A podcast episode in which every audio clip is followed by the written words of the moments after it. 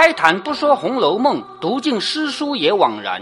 欢迎走进猫哥祥说《红楼梦》，我们一起品味中国古典小说的巅峰之作。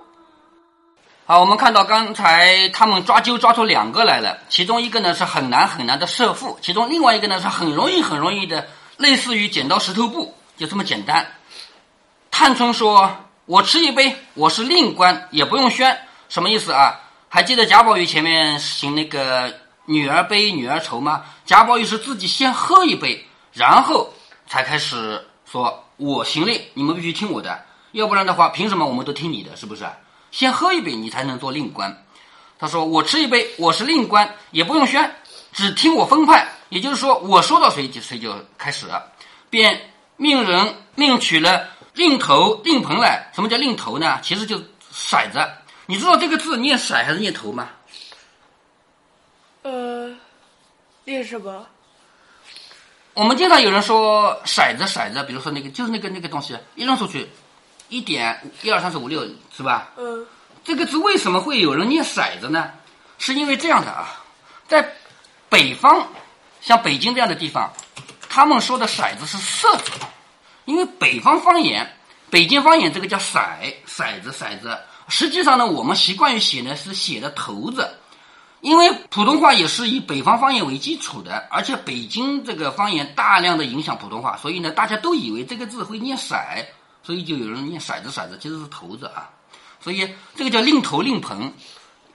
你令盆什么？就是一个碗啊，那个骰子往碗里扔啊，知道了吗？嗯，啊，拿来来，从秦妹掷起，秦妹肯定是宝琴嘛，从她那扔起。按下掷取，对了点的两个人是负，扔到了谁？谁和谁是一对啊？好，宝琴一扔是个三，秀烟、宝玉等都扔不对，直到香菱放扔了个三。哦，原来规则是这样的，我扔了一个三以后，好，下面你们再扔，你们谁扔到三的跟我是一对。所以呢，秀烟、宝玉都扔的不对，直到香菱也扔了一个三。宝琴笑着说：“只好室内生春。”啊，什么叫室内生春呢？因为薛宝琴和香菱他们是一家，香菱不是薛蟠的小妾嘛？是不是啊？嗯。好，也就是说，只好室内生存，就是说他们自己家人来参加战斗了。若说到外头去，可太没头绪了。探春说：“自然，三次不中者罚一杯，就是猜三次还猜不中的罚你负他设，是你自己想一个词让他去猜，叫你负他射。”宝金想了一想，说了一个“老”字，你看啊，这个多难啊！他说了一个字“老”，香菱原生于这个令，就香菱是不会行这个令的。你说香菱学写诗才学了多久啊？是不是啊？嗯。本来就不会这个令，一时想不到，满室满席都不见与老相连的成语，就是我一定要想一个与老字能连起来的词啊，成语啊。湘云听了，便也乱看，忽然间门头上贴了一个“红香圃”三个字，就知道宝琴心里想的是。吾不如老圃了，你看这个多难，因为我们这个地方叫红香圃，而且呢，宝琴想的是无不如老圃这一句话，所以说了一个老字，多难啊！换了你能想到吗？不能。就算你知道无不如老圃这句话，你也不会想到他是这样子，是吧？见香菱猜不着，众人又击鼓又吹，便悄悄地拉香菱，叫他说一个要字。你看为什么要说一个要字？这你想到吗？为什么？因为宝琴脑子里想的是“圃”字，他说了一个“老”字，是因为“老”和“圃”能连起来，无不如老圃，是吗？所以他要让香菱去对一个“要”字，因为“药圃”也是个词语啊，明白吗？黛玉偏偏看见了，说：“快罚他！他又在那里思想传递呢，也就是作弊了嘛，是不是？快罚他！”哄得众人都知道了，忙又罚了一杯，恨得湘云拿筷子敲黛玉的手，也就是。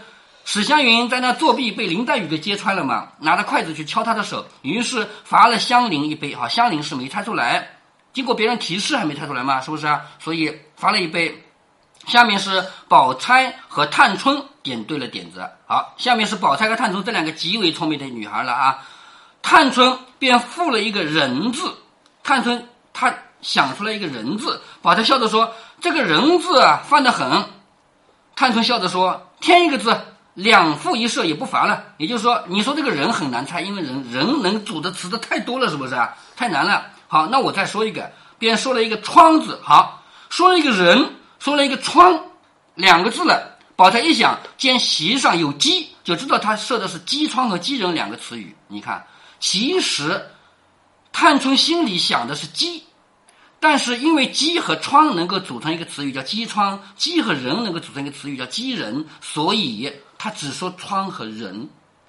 那么这样一来的话，就猜出来了吗？于是他就说了一个“十”，为什么呢？因为“鸡栖于石”这是一个成语，所以两个人一笑，各饮一杯。好，如果你在现场，你都不知道他们说的啥。你看啊，其中一个人说“人”，窗；第二个人说“石”。好，两人一笑，各喝一杯，结束了。你猜得懂、猜得出来吗？什么意思吗？是不是？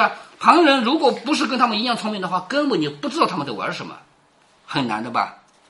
湘云等不得，早和宝玉三五乱叫啊，也就是开始划拳了，是不是？史湘云不是不喜欢玩这种吗？喜欢玩划拳吗？所以史湘云等不得，早和宝玉三五乱叫，划起拳来。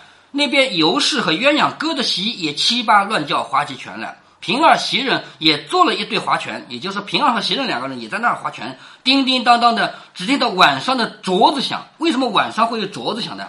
花圈是这样的，手在这里，这样。假如是剪刀石头布啊，这样、这样、这样，是不是？嗯。然后手上的镯子不是碰碗吗？是吧？只听到叮叮当当，碗上面的镯子响。一时，湘云赢了宝玉，袭人赢了平儿，尤氏赢了鸳鸯，三个人现九底九面。好。输的人要罚了吧？是不是？呃，怎么罚呢？你看湘云出的这个题目啊，非常的有讲究，而且有难度、有意境。史湘云说：“你们输了要怎么样罚呢？九面要一句古文。什么叫古文呢？因为我们知道古代有诗歌，也还有除了诗歌以外的其他文章，是不是啊？好，九面第一句话要一句古代文章里的话，一句古文，一句旧诗，有一句古代的诗。”一句古牌名，古牌是什么？你把它当麻将就行了，因为那个时候麻将还没有形成啊。但是骨牌跟麻将有点类似。前面王熙凤打麻将，我不是跟你详细的讲过嘛？是不是啊？啊，一句古文，一句旧诗，一句骨牌名，一句曲牌名。什么叫曲牌？你知道的吧？是不？曲牌和词牌差不多呀。我们讲过词牌嘛，一个题目可以写很多首词，只要字数对就行了，对吧？曲牌就是一个题目可以唱很多个小曲。就是后来戏曲的前身啊，咱们现在的戏曲也是这样。比如说，如果你有有兴趣去听那个《珍珠塔》，你会发现从头到尾就那个几首曲调，但是歌词都不一样，曲调很少的啊。啊，一句曲牌名，还有一句实显书上的话。实显书就是黄历，黄历是什么你不知道，但是咱们老家，比如说爷爷那边挂着这么大的日历，上面还写着今天宜什么忌什么，知道吗？见过吗？见过，哎，见过对吧？黄历上不是有吗？今天适合于，比如祭祖，但今天不适合于结婚，是不是？嗯，老有这样的嘛？好，你看这个，他要这么多句连起来，一句古文，一句旧诗，一句古牌名，一句曲牌名，还有一句黄历上的话，五句话连起来，还要凑成一句话。就你不能随便说一句啊，随便说个五句连起来不行，连不起一句话来不行，还要凑起来成为一句话。然后呢？酒底要一个关人设的果菜名，就是他们现在不是在吃吗？还有一个跟人事有关系的菜名。众人听了都笑着说：“只有他的令比别人唠叨，倒也有意思啊。就是这个令这么难，但是挺有意思的。”便催着宝玉快说。宝玉说：“谁说过这个啊？也等着我想一想，是不是？这东西这么难，也让我想一下。”黛玉便说：“你多喝一盅，我替你说。你看林黛玉绝顶聪明，你喝一盅酒，我替你说。”宝玉就真个喝了酒，听黛玉说啊，下面你看啊，林黛玉说的话一定是符合林黛玉的这个人的命运和性格的。他的一句古文是什么？“落霞与孤鹜齐飞”，学过吗？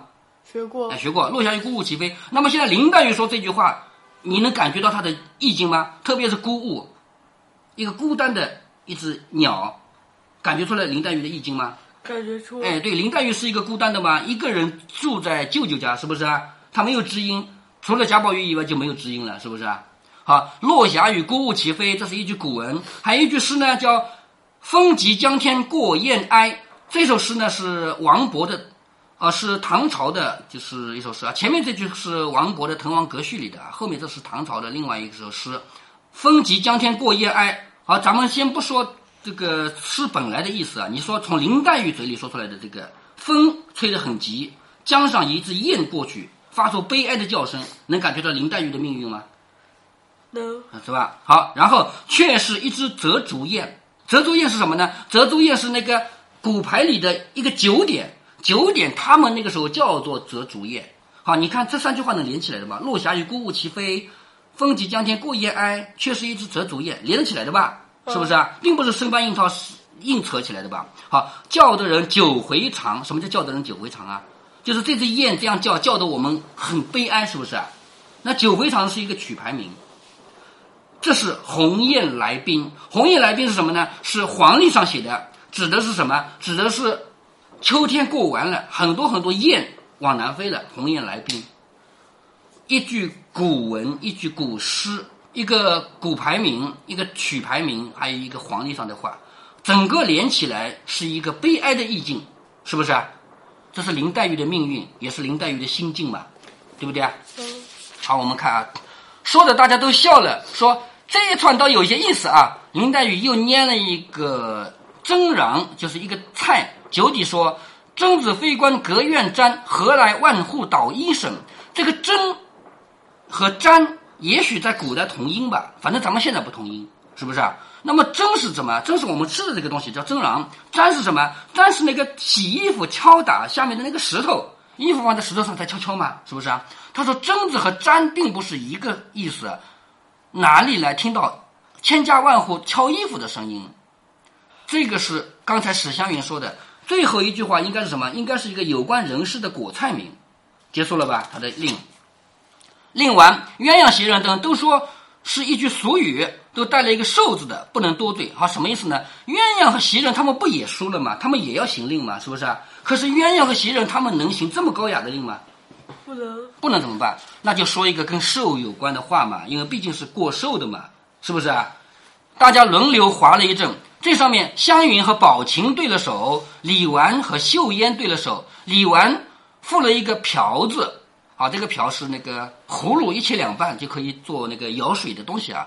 李纨说了一个瓢字，邢岫烟说了一个绿字，两个人会意各饮一口。你看，我们根本就看不懂。李纨说一个瓢，邢岫烟说一个绿，两个人都说嗯很好，各喝一口，结束了。你懂吗？不懂。我也不懂，是不是啊？湘云全输了，请九遍九底，也就是说史湘云自己出的令，还记得吗？刚才那个令是他自己出的，现在他输了，他得说是吧？宝琴笑着说：“请君入瓮。”大家笑着说：“这个点用的当。”好，然后你看湘云说啊，湘云的第一句话说：“奔腾而澎湃。”史湘云的性格和林黛玉性格不一样，林黛玉来的就是落霞与孤鹜齐飞，是不是啊？但是史湘云不是那样的个性，史湘云第一句话就是奔腾而澎湃，史史湘云就是这样的个性吧？嗯是不是啊？好，这是古文啊。第二呢是一句古诗，“江间波浪尖贴涌”，这是一句古诗。然后不是应该是一个骨牌了吗？需要铁索揽孤舟，铁索揽孤舟是骨牌里的七点。然后接下来寄遇着一江风，一江风是一个曲牌，下面是不宜出行啊，连起来你看啊，奔腾而澎湃指的是江面上的水啊，奔腾而澎湃。江间波浪接天涌，也是江面上水翻，这个水花翻得很大，需要铁索揽孤舟，就是船只在江面上很难行走了，要用铁链把它连起来了，是不是啊？既遇着一江风，遇到了江面上还刮大风，最后一句话不宜出行，是不是连起来也是完整的一句话？嗯很巧妙吧？这是史湘云说的啊，说的众人都笑着说：“好个揍断了肠子的，怪到他出这个令，故意惹人笑。”也就是说，史湘云自己出的这个令，史湘云自己答的这么好，哎呀，这个想这个词要想断了肠子的。只听他说九底，湘云接下来也搞笑了啊，因为接下来还有一个结束，就是从这个上面拿一个吃的东西来说，是不是啊？啊，刚才林黛玉不是拿了一个蒸瓤吗？是吧？好。史湘云拿了一个什么呢？拿了一块鸭肉，拿了一块鸭肉以后呢，见碗下面露出了半个鸭头，就是那个鸭子有半个头啊，只放在那个鸭肉的鸭子底下的。他把那个鸭肉拿起来一看，下面还有一个半个鸭头，于是捡出来就要吃那个鸭脑子。旁边人不要催他吗？哎，还没完呢，你怎么吃起来了？是不是？快说呀，是不是？好，史湘云说：“这丫头不是那丫头，头上哪讨桂花油？”这个话一说呢，旁边的丫头就不放过他了。那个是吃的丫头，我们是丫头，你怎么把我们扯在一起了？是不是啊？所以史湘云这个人的搞笑个性，就通过这样两句话给说出来了啊。越发引得众人笑起来，好，引得晴雯、小罗、婴儿等一干人都走过来说：“你看，晴雯是一个个性比较爽朗的丫头嘛，是不是啊？小罗、婴儿呢，应该也是啊。婴儿我们见到他出过好多场，小罗这个出场不多啊。啊，这几个丫头都走过来说：云姑娘会开心人，拿我们取笑，快罚一杯才罢。就是你说就说吧，你还要带上我们，是不是啊？整见的我们就该擦桂花油的。也就是说，你刚才说这个这个丫头不是那个丫头，头上哪里有桂花油啊？”你怎么知道我们就该擦桂花油的？倒是给每人一瓶子桂花油擦擦。黛玉笑着说：“他倒是有心给你们一瓶子油，又怕挂误的打盗窃官司。”哈，林黛玉不小心说了一说错一句话，因为他们家刚刚闹了一个什么事儿，玫瑰露失窃的事情，是不是啊？嗯。所以林黛玉说的是啊，他倒是想给你们一瓶油擦擦的，可惜就怕不小心弄了一个盗窃。这个话按理说是不该说吧，因为。盗窃这个事情谁都不想提，怎么林黛玉就突然就把这个话提出来了呢？是不是？所以林黛玉是心直口快，说话是不考虑的，一下子就把这个事给说出来了。众人不理论，宝玉却明白，忙低了头。因为贾宝玉这里刚刚替人家承担了一个失窃的事情啊，明明是彩云偷了，结果贾宝玉替他认的嘛。所以贾宝玉知道林黛玉在嘲笑他，于是低了头。彩云有心病，不觉红了脸。你看，现场彩云还在呢。是不是啊？所以彩云被说到了以后就红了脸，宝钗忙暗暗的看了黛玉一眼，黛玉自悔失言，原来是要去宝玉的，却忘了去的彩云了。就是林黛玉本来说这个话是想要跟贾宝玉开玩笑的，她就忘了彩云在旁边。这样一说的话，彩云不就是脸上过不去了吗？他才是真正的小偷呀，是不是啊？好，自悔不及，忙一顿行令划拳岔开了。啊，赶紧来划拳划拳！这样一划的话，那之前的这个话我们就不要去想了嘛。底下宝玉可巧和宝钗对了点子，宝钗附了一个“宝”字。你看，接下来宝钗说了一个“宝”字，宝玉想了一想，便知道宝钗指的是自己所带的那个通灵宝玉，因为他自己带的一个玉呢，是不是啊？所以宝钗说了一个“宝”字，也就是宝钗心里想的是“玉”这个字，明白吗？好，说姐姐，你拿我开心，我去射的了，说出来，姐姐不要恼。我说的就是你那个钗字，为什么？因为既然是玉嘛，玉和钗也是两个东西，两个是能能连起来的嘛，是不是？众人都问怎么解，宝玉说，他说宝，底下自然是玉了。我设一个钗字，曾经有诗说敲断玉钗红烛冷，就是有一首诗嘛，这个是唐朝叫郑谷的啊，说我这样不是猜着了吗？史湘云说。有用实事的却使不着，两个人都该罚。就是因为史湘云他是不喜欢这种令的嘛。香菱忙说，不只是实事，也是有出处的啊。香菱因为她最近在学诗嘛，她学了学到一点，她就喜欢说出自己的那个刚学的东西来啊。香菱说，宝玉两个字没有出处，不过是春联上有的，诗书什么的记载没有，算不得。也就是你非要说薛宝钗说的宝指的是玉，那这两个字。没有古代的书典上有，只有我们平常春联上有的，不能算。香菱说：“前日我读这个陈家洲的五言律，现在有一句说‘此香多宝玉’，你怎么忘了？也就是说，毕竟是有人说过吧？这个陈家洲是陈升啊，就是唐朝的一个诗人啊，你怎么忘了？后来又有李义山的七言绝句，李义山是李商隐，李商隐的其实是晚唐啊，就唐朝结束以后的事了啊。李商隐的七言绝句说。”宝钗无日不生辰，我还笑说他们两个名字原来都在唐诗上呢。众人笑着说：“这可问住了，快罚一杯。”湘云没有话好说了，只得饮了。也就是史湘云刚才说的话已经被香菱给说破了嘛，是吧？只好喝了酒。大家又该对点划拳。这些人因贾母、王夫人不在家，没了管束，便任意取乐，呼三喝四，喊七叫八，满厅中红飞翠舞。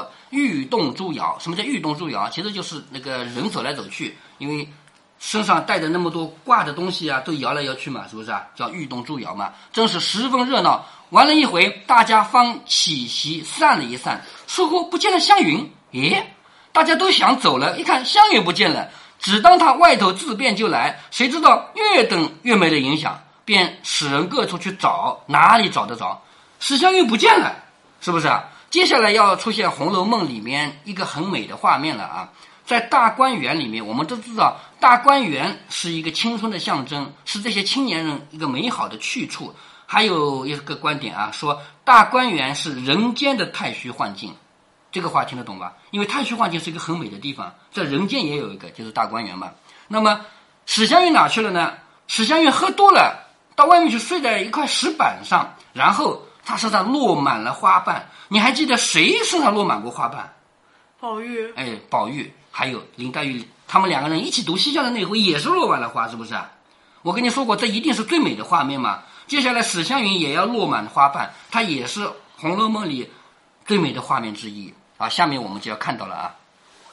在这一回里，我们看到了整本《红楼梦》中最难的一个游戏，名叫设赋。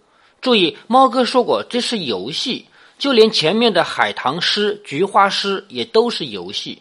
站在我们今天的角度，经常有人会把唐诗宋词拔高到无比高大上的艺术，也有人说《红楼梦》是了不起的文学巅峰。而持这种观点的人，往往对咱们当代的流行歌曲之类嗤之以鼻。觉得听一听都会脏了自己的耳朵一样，但是实际上，在唐朝的时候，唐诗就是个游戏，或者说是当时的流行歌曲；在宋朝的时候，宋词也就是个游戏，也就是个流行歌曲。就连咱们现在正在读的《红楼梦》，在曹雪芹生活的那个年代，也没有什么了不起，就是一个没有多少人关注的闲书杂书。我的意思是说，每一个时代都有可能过于拔高那些已经失去的东西。现在失去了唐诗的环境，所以大家都不写了，然后才有人觉得那是一个高不可攀的艺术。